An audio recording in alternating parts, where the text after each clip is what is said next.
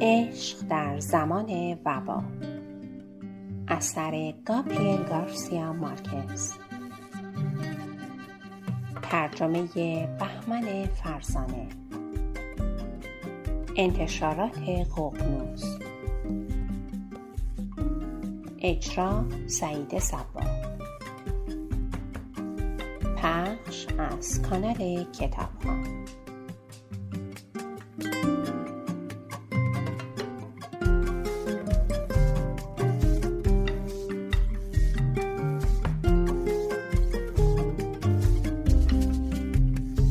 قبل از خواندن آن نامه تصمیم داشت خودش ترتیب همه کارها را بدهد و سرپرست امور باشد.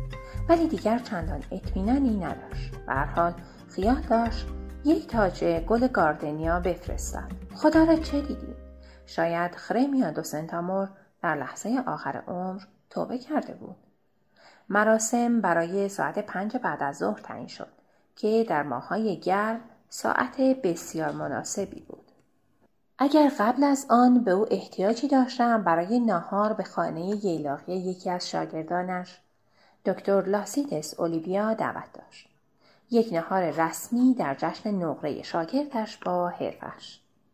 پاورقی جشن نقره جشنی در 25 مین سالگرد ازدواج. دکتر خوینال اوربینو بعد از گذراندن سالیان ابتدایی و مشقتبار پزشکی و رسیدن به مقام و شهرت و احترام و عزت در استان عادت ساده ای را در پیش گرفته بود و اولین بانگ خروس بستر را ترک می کرد و داروهای سری خود را می خورد. نمک پتاسیم برای تقویت روح و جسم، اسید اصاره برگ بید برای درمان مفاصل به خصوص در فصل باران، قطره گندم سیاه برای سرگیجه و بلادون برای خواب خوب. دم به دم چیزی به دهان میریخت. البته همیشه دور از چشم دیگران. در طی سالهای طولانی تبابت هرگز برای پیرها مسکن تجویز نکرده بود. برایش تحمل درد دیگران خیلی آسانتر از تحمل دردهای خودش بود. همیشه در جیبش یک کیسه کوچک کافور داشت و تا می‌دید کسی متوجهش نیست آن را از جیب در می آورد و تنفس عمیقی می کرد. آن را علاج عوارض جانبه آن همه داروهایی می‌دانست که پشت سر هم می‌خورد. یک ساعت در دفتر خود میماند و درسی را که میبایستی در مدرسه طب تدریس کند مرور می‌کرد. درسی از دوشنبه تا شنبه. درست سر ساعت هشت صبح تا روز قبل از مرگش. خیلی هم اهل مطالعه بود. آخرین کتاب های منتشر شده را یک کتاب فروشی آشنا با پست برایش از پاریس میفرستاد. بعضی کتاب های اسپانیولی را هم از طریق کتاب فروشی محلی به شهر بارسلون سفارش می‌داد. گرچه ادبیات کشور اسپانیا را کمتر از ادبیات فرانسه دوست داشت. به هر حال هرگز صبحها کتاب نمی‌خواند. یک ساعت مطالعه بعد از خواب بعد از ظهر و کمی هم شبها قبل از خواب.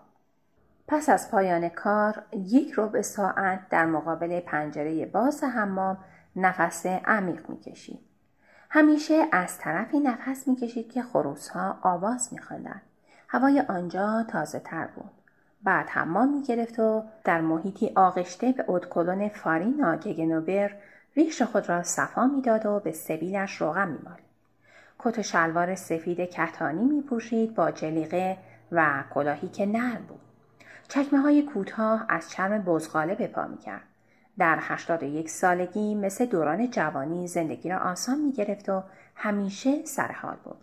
درست مثل موقعی که از پاریس مراجعت کرده و کمی بعد آن مرض وبا شیوع یافته بود. موهای سرش که مثل همیشه آن را از وسط فرق باز می کرد با زمان جوانی فرقی نکرده بود. فقط رنگ آن فلزی شده بود. صبحانه را در خانه با کسانش صرف می کرد. البته با یک رژیم خصوصی. جوشانده برای آرام کردن میده و یک سیر که آن را پرپر می کرد، پوست می کرد و لای یک قطع نام گذاشت و با دقت می سیر برای جلوگیری از تپش قلب بود. تقریبا همیشه بعد از ساعات تدریس گرفتار بود. به کارهای اجتماعی رسیدگی می کرد. به امور مربوط به کاتولیک بودنش می رسید یا به زایده های هنری خود و کارهای اجتماعی مشغول می شد. نهار را تقریبا همیشه در خانه صرف می کرد و بعد در ایوان حیات خلوت می نشست و ده دقیقه چرت می زد. در آن خواب کوتاه به صدای آواز مستخدمه ها در زیر درختان انبه گوش می‌داد به صدای فریاد فروشندگان دورگرد در خیابان به صدای گوشخراش قایقهای موتوری در خلیج بوی بد روغن موتور در بعد از ظهرهای گرم در پیرامون خانه معلق میماند. مثل فرشته ای از آسمان پای بر زمین گذاشته و در حال گندیدن. بعد یک ساعت کتابهایی را که به تازگی منتشر شده بودند می‌خواند. به خصوص از رمان ها و کتاب های تاریخی خوشش می آمد و بعد به توتیش که سالهای سال برای اهالی شهر به صورت بازیگر نمایش درآمده بود درس فرانسه و آواز می‌داد. ساعت چهار بعد از ظهر از خانه خارج می‌شد تا به ایادت مریسایش برود. قبل از خروج از خانه یک لیوان لیموناد بزرگ با یخ فراوان می نوشید. با وجود سن بالا مایل نبود مریض ها را در مطب خود بپذیرد و مثل همیشه خودش به سراغ آنها می‌رفت. شهر نیز چنان در امن امان بود که هر کسی می توانست با خیال آسوده پای پیاده به هر جایی که دلش می‌خواست برود. اوایل که از اروپا برگشته بود سوار کالسکه خانگی می‌شد. کالسکه با دو اسب هنایی رنگ. بعد از کهنه و بی مصرف شدن کالسکه یک کالسکه کوچکتر یک اسبه خریده بود و از آن استفاده می‌کرد. به مد روز اعتنایی نداشت. برایش مهم نبود که کالسکه ها رفته رفته از راه محو می شوند و آن چند کالسکه باقی مانده در شهر برای به گردش بردن توریست ها یا برای حمل تاچای گل در تشییع جنازه ها به کار می روند. گرچه به هیچ وجه مایل نبود از تبابت دست بردارد و خود را بازنشسته کند با این حال می‌دانست فقط در مواقعی خبرش می‌کنند که مرض علاجی ندارد البته این مسئله را نوعی تخصص به حساب می آورد. با یک نگاه مرض را تشخیص می‌داد. به داروهای مدروز چندان اطمینان نمی کرد. همینطور به جراحی های بیشماری که هیچ دردی را دوا نمی کنند. می گفت چاقوی جراحی خود نشانه این است که علم طب پیشرفت نکرده است.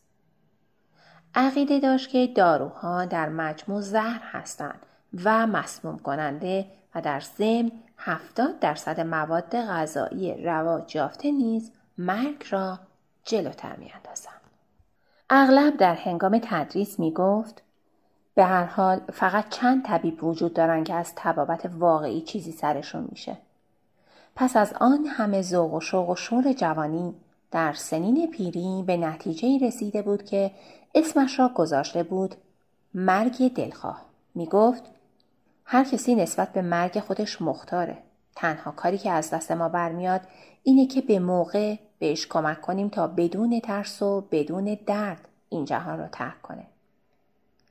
به رغم این عقاید راسخ که به صورت ضرب های طبی آمیانه در آمده بودند شاگردان قدیمیش که پزشکان متخصصی شده بودند برای مشورت به نزد او می‌رفتند چون او به هر حال استاد بود او به هر حال طبیبی بود استثنایی با حق ویزیت بسیار بالا بیشتر مشتری های او ساکن خانه های قدیمی محله نایب السلطنه ها بودند برنامه دکتر چنان به دقت تنظیم شده بود که اگر اتفاقا در بعد از ظهر مسئله ضروری پیش می آمد همسرش دقیقا می‌دانست که کجا پیدایش کند.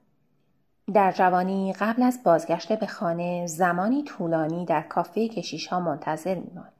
در همانجا بود که از طریق دوستان پدرزنش توانسته بود بازی شطرنج خود را تکمیل کند. بازی با چند پناهنده اهل کارائیب در این بازی ماهرترش ساخته بود. با آغاز قرن جدید پاتوق خود را عوض کرده بود تا در کلوب اجتماعی مسابقه شطرنج ترتیب بدهد. البته تحت سرپرستی کلوب و با تشویق آنها. در همان ایام بود که خرمیا دو سنتامور وارد آنجا شد. با زانوهای مردشت. هنوز عکاسخانه کودکان را راه نینداخته بود. سه ماه بعد از ورودش همه شطرنج بازان او را می شناختند. حتی کسانی که قادر بودند یک مهره را جابجا کنند. هیچ کس موفق نشده بود حتی برای یک بار در بازی شکستش بدهد. آشنایی دکتر خوینال اوربینو با او معجزه‌ای محسوب می‌شد. آن هم درست موقعی که شطرنج برای دکتر به صورت یک فکر ثابت درآمده بود و علاقه ای شده بود تسخیر ناپذیر. فقط چند حریف برایش باقی مانده بود ولی آنها نیز آن شهوت سیری ناپذیر را ارضا نمی از تصدق سر دکتر خریمیا دو سنتامور به مقام شایسته خود رسیده بود. دکتر حامی مطلق او شده بود. بدون هیچ گونه تحقیقات زامن او می‌شد. حتی زحمت این را هم به خود نمی‌داد تا بفهمد او در واقع چگونه موجودی است. چه کاره است؟ یا در کدام جنگ بدون افتخار آنطور معلول و مفلوک شده است. آخر سر هم به او پولی قرض داده بود تا عکاسخانش را باز کند. خرمیاد و سنتامور با صداقتی زاهدانه آن مبلغ را تا شاهی آخر پس داده بود. پس دادن بدهی بلا فاصله پس از انداختن اولین عکس شروع شده بود. عکس کودکی که از برق منیزیوم دوربین چهرهاش وحشت زده افتاده بود. دکتر تمام این کارها را به خاطر شطرنج انجام می‌داد. در ابتدا بازی را ساعت هفت پس از سر شام آغاز می کرد. حریف از آنجایی که بسیار ماهرتر از دکتر بود خیلی به او آوانس می‌داد ولی رفته رفته آوانس ها کمتر و کمتر شد و عاقبت با هم مساوی شدند. بعد در زمانی که آقای گالیل او داکونته اولین سالن سینمای شهر را افتتاح کرد خرمیا دو سنتامور که به صورت مشتری پروپا قرص او درآمده بود فقط در شبهایی که فیلم جدیدی نشان نمی‌دادند می‌رفت تا با دکتر شطرنج بازی کنند تا آن زمان چنان با دکتر رفیق شده بود که دکتر همراه او به سینما می‌رفت. البته همیشه بدون همسرش. دلیل آن همین بود که آن خانم صبر و تحمل خواندن گاه و بیگاه شرح داستان فیلم بر روی پرده را نداشت. دلیل دیگر نیز این بود که با حس ششم خود دریافته بود که خرمیا دو سنتامور نمی‌تواند برای هیچ کس رفیق و مصاحب خوبی باشد. برنامه روزهای یک شنبه فرق داشت. برای مراسم نماز به کلیسای جامعی می‌رفت و بعد به خانه برمیگشت و همانجا میماند. در ایوان حیات خلوت استراحت می‌کرد و چیزی می‌خواند. در آن روز تعطیلی به ندرت به نزد مریضی می‌رفت. البته به جز موارد بسیار ضروری. سالها بود که هیچ گونه دعوتی را نمیپذیرفت. البته به غیر از مواردی اجتناب ناپذیر. در آن روز جشن گلریزان دو حادثه غیرعادی همزمان رخ داده بود. مرگ یک دوست و جشن ازدواج نقره یکی از شاگردانش.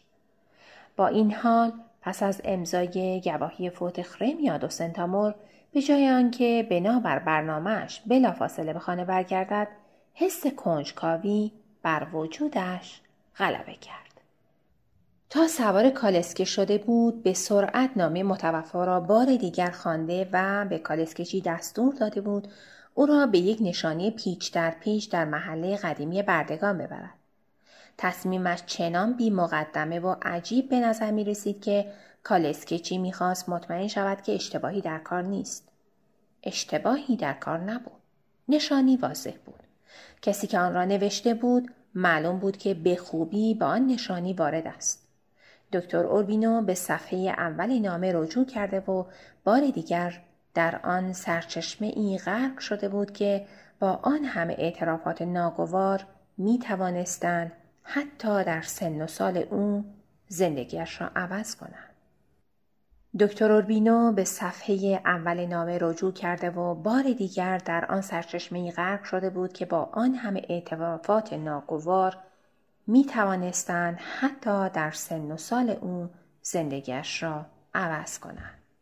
البته اگر باور نمی کرد که همه آن چیزها صرفا زاییده خیالات و هزیانگویی کسی است که هیچ گونه امیدی برایش باقی نمانده است. آسمان از صبح زود تغییر حالت داده بود.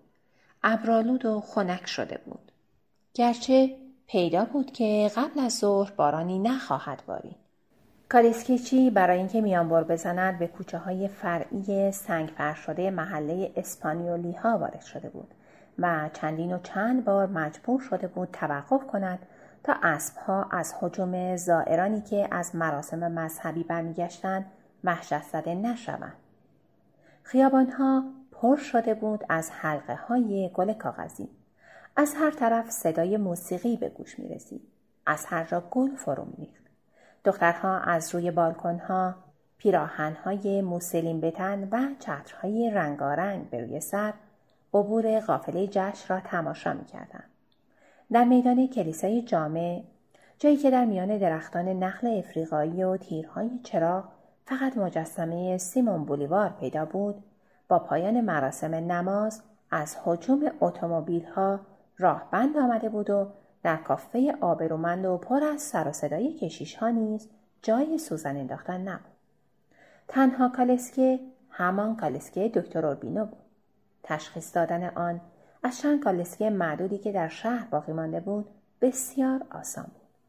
چون او هرگز کروک چرمی آن را عوض نکرده بود و آن را مدام واکس می‌زد و گیره هایش هم از برونز بود تا از هوای نمکالود دریایی زنگ نزند. چرخها و میله ها سرخ بودند و حاشیهای طلایی داشتند. درست مثل کالسکه های شب اول یک اپرا در شهر وین. خانواده های ثروتمند و خوش سلیخه به همین قناعت می کردن که کالسکه چی آنها پیراهن تمیزی به تن داشته باشد. اما او انتظار داشت تا کالسکچیش فراک مخملی کهنه بپوشد و کلاه سیلندر هم به سر بگذارد. کلاهی که او را مثل رام کنندگان حیوانات سیرک می‌کرد. حیبتی از مد افتاده که باعث می‌شد مردم دکتر را ظالم تصور کنند. ظالمی که در آن گرمای سوزان کارائیب به کالسکچیش چنان لباسی می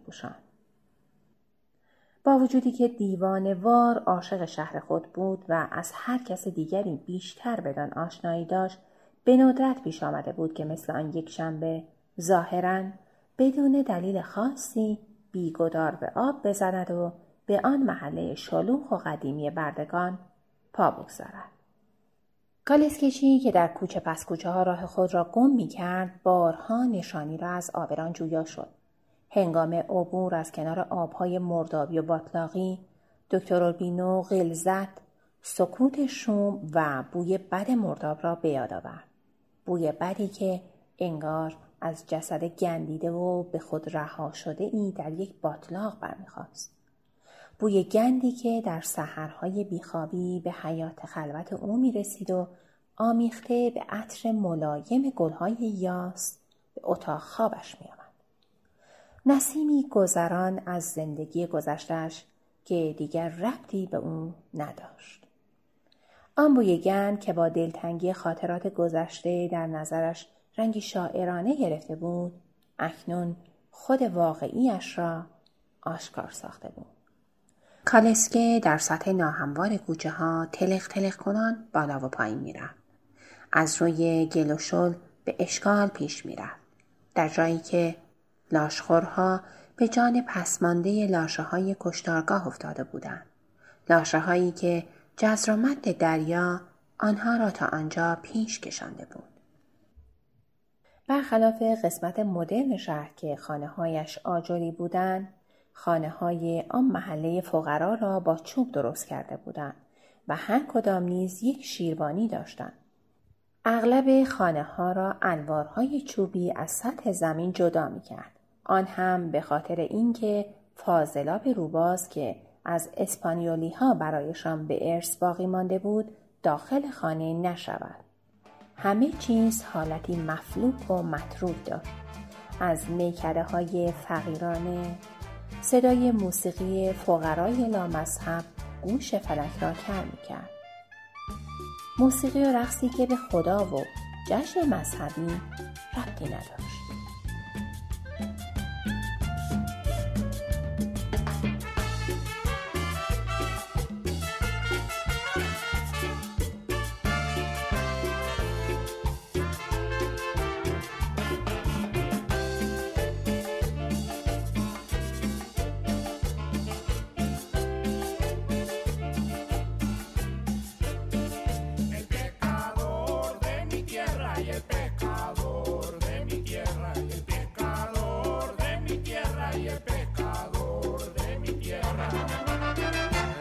Bahía Blanca.